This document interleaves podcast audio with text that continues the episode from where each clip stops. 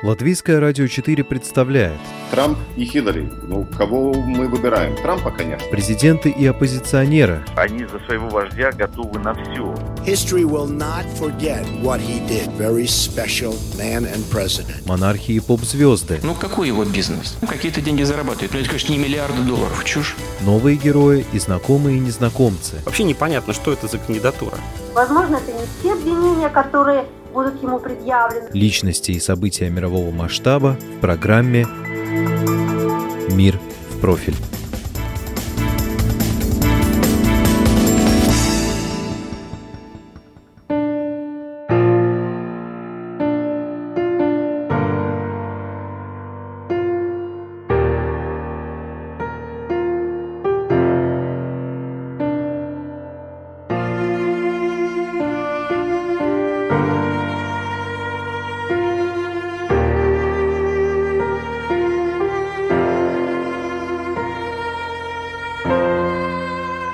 Мир отмечает 75-летие победы над нацизмом. Но и этот праздник стал виртуальным. Парады и публичные церемонии отменены. Зато музеи предлагают онлайн-выставки и фильмы, в интернет выкладываются записи интервью с ветеранами, а монетные дворы Великобритании и Франции выпускают памятные монеты. Виктуар, Виктори, Победа.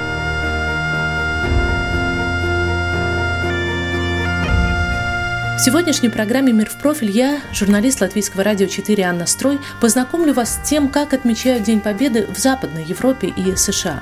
В англоязычных странах его называют VE Day – День Победы в Европе, потому что есть еще VJ Day – День Победы над Японией. Французы в национальном масштабе отмечают День освобождения Парижа 25 августа. Вместе с союзниками проводят мероприятия в так называемый D-Day – День высадки десанта в Нормандии 6 июня 1944 года. Но, конечно, и присоединяются к чествованию победы над нацизмом 8 мая, называя ее Великой Победой. Не забывая упомянуть при этом еще одно событие, произошедшее в этот же день, в 1429 году – взятие Орлеана войсками Жанны Дарк. В Италии, Норвегии, Дании, Нидерландах в начале мая также есть свои национальные дни освобождения. Это же обозначение предпочитают использовать и в Германии. В большинстве стран Европы этот день является официальным, но не выходным. Например, Бельгия отказалась от выходного дня в 1983 году из-за отсутствия общенационального консенсуса по поводу событий 1945 года и последующей за ней холодной войны. В этой стране акцент сделан на дате окончания Первой мировой, когда страна чествует всех ветеранов. Зато Великобритания в этом году ради 75-летия Победы сдвинула так называемый традиционный банковский выходной первой пятницы начала мая с 4 на 8, планируя масштабные праздничные мероприятия и гуляния, которые, увы, пришлось отложить из-за коронавируса. В вопросах войны с нацизмом в Великобритании царит полное единство. Это была поистине всенародная война – в феврале 1945 года по достижению 18 лет на армейскую службу поступила будущая королева, прослужив до конца войны механиком-водителем санитарной машины в женских отрядах самообороны. Да и сам знак победы, знаменитый жест из двух поднятых пальцев, появился здесь, в Британии, и принадлежит тогдашнему премьер-министру сэру Уинстону Черчиллю. Так думают многие, но вот исследователи Императорского военного музея выяснили, что на самом деле знак из двух поднятых пальцев появился в Бельгии в самом начале оккупации и только потом стал популярным во всей Европе, в том числе и в Британии, а Черчилль просто использовал его как очень известный. На сайте Императорского военного музея можно посмотреть короткое видео об этом. When Churchill announced that the German war was at an end, London turned out in force to greet Victory Day at Buckingham Palace. 8 мая, в День Победы, в Европе музей даст старт проекту, получившему название «Голоса войны». В Соединенных Штатах местом памятных майских торжеств обычно служит городок Геттисберг в штате Пенсильвания, где в 1863 году произошла решающая битва в войне между Севером и Югом. Но праздничный воинский салют тоже отложен, как аккуратно написано на сайте Мемориального военного парка. В университете штата Пенсильвания работает мой большой друг, профессор российских исследований, так несколько странно для нашего уха звучит его должность, Кевин Плат. Карантин располагает к серьезным разговорам, но разница во времени делает наше интервью заочным. Я посылаю профессору Плату свои вопросы, он записывает аудио и отправляет мне по мессенджеру. Мы говорим о различиях между американцами и русскими в восприятии Второй мировой войны. Как ваши радиослушатели наверняка знают, в России память о Второй мировой – это скорее память о Великой Отечественной. Великая Отечественная война как очевидно по этому названию, это национализированная память, которая относится кардинальным образом к коллективной идентичности. Это, как знают, но я просто повторяю очевидное, самый важный праздник патриотического значения, патриотической идентификации для россиян – в общеизвестном нарративе о войне и об истории Великая Отечественная война – это момент, когда Советский Союз и все более и более это считается Россия спасла мир от фашизма. Можно сравнивать по некоторым параметрам это конструирование с американскими представлениями. Во-первых, Конечно, американцы считают, что это не россияне и не советские люди, которые спасли мир от фашизма, но американцы. Когда я учился в школе, и я думаю, что до сих пор все-таки эта история рассказывается с точки зрения американцев. Война начинается с момента Перл-Харбор, атаки японцев на Перл-Харбор, и продолжается до конца войны. И самое главное событие, конечно, в американских представлениях в Европе это вторжение американцев в Францию, Нормандии, D-Day, все эти общеизвестные моменты. Американцы мало знают про количество жертв войны в России. Америка потеряла полмиллиона людей во время войны. Это в основном солдаты, Конечно, сравнивать это с советскими потерями невозможно. Для американцев Вторая мировая война – это, конечно, важное историческое событие, важная война.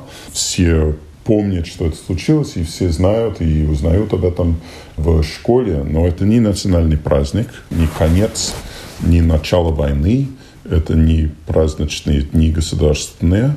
Никто не помнит в начале мая когда в Америке считается, есть День Победы в Европе, Victory in Europe Day. Никто, в принципе, вот даже не думает над этим вопросом в эти дни. Праздник не считается суперважным государственным праздником, как в России. Другое нужно все-таки сказать, что война кончилась для нас не когда война кончилась в Европе. Война кончается в августе для Америки, 8 августа, когда есть Victory in, in the Pacific Day. Это еще один важный факт. Америка воевала постоянно на двух фронтах, и самые большие потери были в Тихоокеанском театре войны. Так что это довольно серьезное различие. Но если подумать о том, как эта война присутствует в сознании типичного американца, как этот день присутствует, можно сказать, никак. Мы знаем, что наши деды воевали в этой войне. Оба моих дедушки воевали, но мой дед-летчик воевал также в Корее, Корейской войне, он воевал тоже в Вьетнаме. Американцы знают о Дне Победы, скорее всего, потому что наши президенты всегда приезжают в Европу, чтобы праздновать там День Победы. И это скорее воспринимается как очень важное событие в Европе, в котором мы участвовали и участвуем сейчас в праздновании этого дня. Америке, так же, как и в России, все-таки ветераны этой войны, они имеют особый статус в глазах потомков. Есть такая мифология «The Greatest Generation», которая связывается с этими ветеранами, с людьми этого поколения, которые воевали, которые страдали, которые должны были после войны поднять страну и помогать поднять мир – на новые подвиги, на противостояние с мировым коммунизмом. Вторая мировая война в глазах американцев это последняя, очевидно, хорошая война. Единственная война, на которую все американцы смотрят с одобрением, понимая, что эта война была необходимой, она была против очевидного зла. Если сравнивать мифологию и историческую память об этой войне, войне с памятью о вьетнамской, даже о корейской, тем более об иракской или афганской войнах. Это совсем другие мифологические конструирования. Вот это все войны, о которых до сих пор есть споры. Но Вторая мировая – это война героизма, война, когда американцы действительно помогли спасти мир. Это как воспринимается это в американских глазах, но все-таки нужно сказать, как я сказал в начале, что нельзя сравнивать значение этой войны в американской коллективной памяти, в понимании самого себя с тем значением, которое эта война имеет для россиян. А поколенческие различия, насколько велики они в восприятии Второй мировой войны? Как часто мы слышим, что молодые европейцы ничего не знают и не хотят знать об этой трагической эпохе? Катя Фаусер, исполнительный директор проекта EU Story – германского фонда Кербер Стифтунг, историк по образованию, с этим не согласна. Проект ориентирован на молодежь, причем из разных стран Европы, где память о войне действительно будет очень отличаться. Инициативе скоро 20 лет, и за эти годы 220 тысяч ребят приняли участие в разных проектах, объединенных одной целью – разузнать, какое влияние война оказала на их семью, город, общину. Кстати, школьники Латвии тоже часто принимали участие в этих исследованиях благодаря партнеру с латвийской стороны – Латвийскому обществу учителей истории. Катя уверена, что заинтересовать историей молодежь несложно, но это должна быть не та история, по которой написаны учебники, и не история королей и полководцев, а рассказы реальных людей о реальных событиях.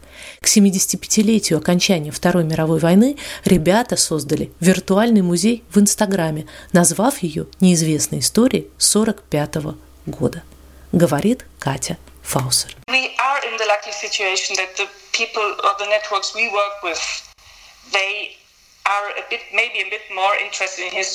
нам повезло, что те, кто стал участником нашей сети, возможно, чуть больше увлекаются историей, чем остальные их ровесники, потому что они мотивированы сделать свой исследовательский проект по истории в рамках школьной программы.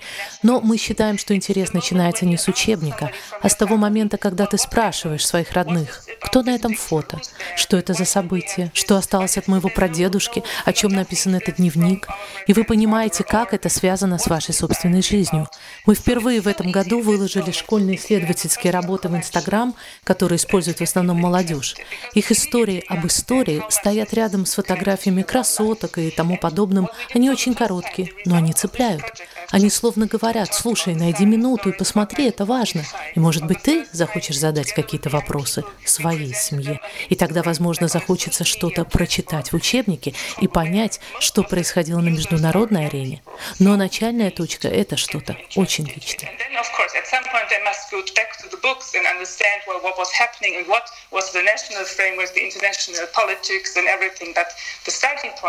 should be very personal, then it is easy.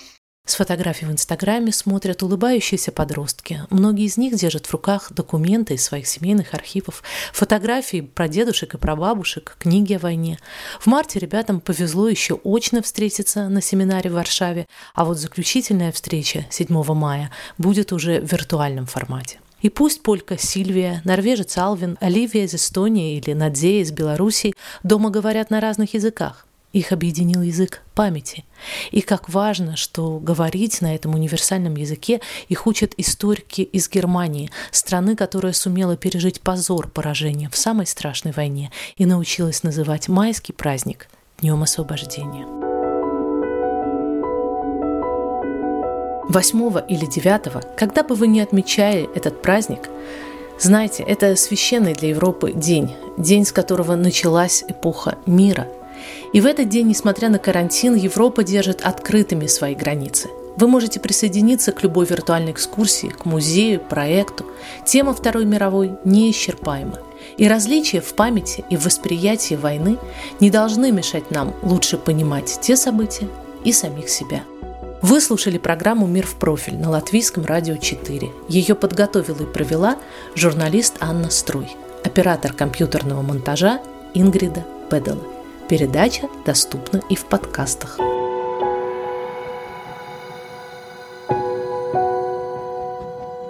Люди и страны. Специальная проекция Латвийского радио 4. Портрет времени.